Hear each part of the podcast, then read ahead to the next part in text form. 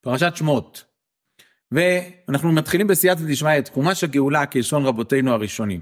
אבל נשים לב שהפרשה הראשונה, פרשת שמות, היא בעצם פרשת השיעבוד, פרשת הגלות, והפרשה הזו, אותה אנחנו בדרך כלל מדלגים, עוברים עליה מהר.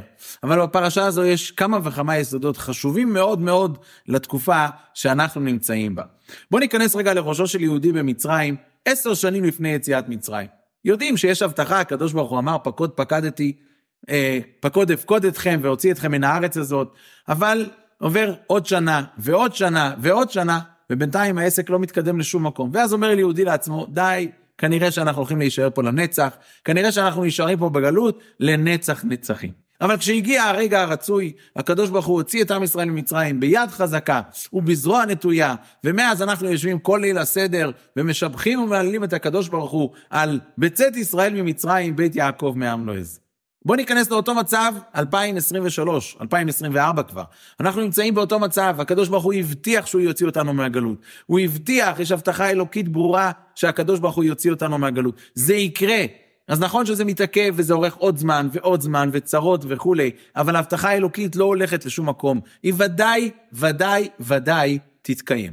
כותב בעל הזרע שמשון בפרשת השבוע שלנו, אומרים חז"ל שכאשר משה רבינו היה ביאור, אז מלאכי השרת המליצו אותו לפני הקדוש ברוך הוא, אמרו ריבונו של עולם, מי שעתיד לקבל תורה בהר סיני ימות ביאור, מי שעתיד לומר לפניך שירה על הים ביום כ"א בניסן, ימות ביאור, ואז הקדוש ברוך הוא עשה לו נס. שואל בעל הזרע שמשון, מה צריך את הזכויות האלו? הקדוש ברוך הוא הבטיח שתהיה גאולה, אז הקדוש ברוך הוא יוציא את היהודים ממצרים. למה צריך להמליץ טוב על משה רבינו את הפרטים האלו שהוא עתיד לקבל תורה, והוא עתיד לומר לפני, לפני הקדוש ברוך הוא שירה?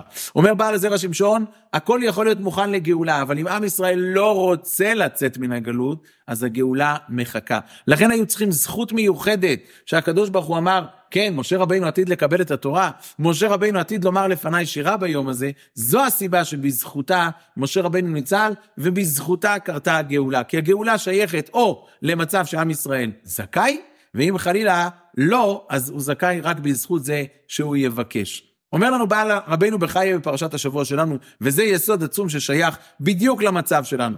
עם ישראל היה בגלות, והכל היה מוכן כבר לגאולה. אבל כל זמן שלא היה וישמע אלוקים את נאקתם, ויזכור אלוקים את בריתו, הגאולה המתינה. באותו רגע שעם ישראל פתח את הפה ואמר ריבונו של עולם אנחנו רוצים לצאת מן הגלות, אז היה וישמע אלוקים את נאקתם ואז הייתה הגאולה. כותב רבינו בחיי שככה יהיה גם בגאולה העתידה וזה סימן לגאולה העתידה.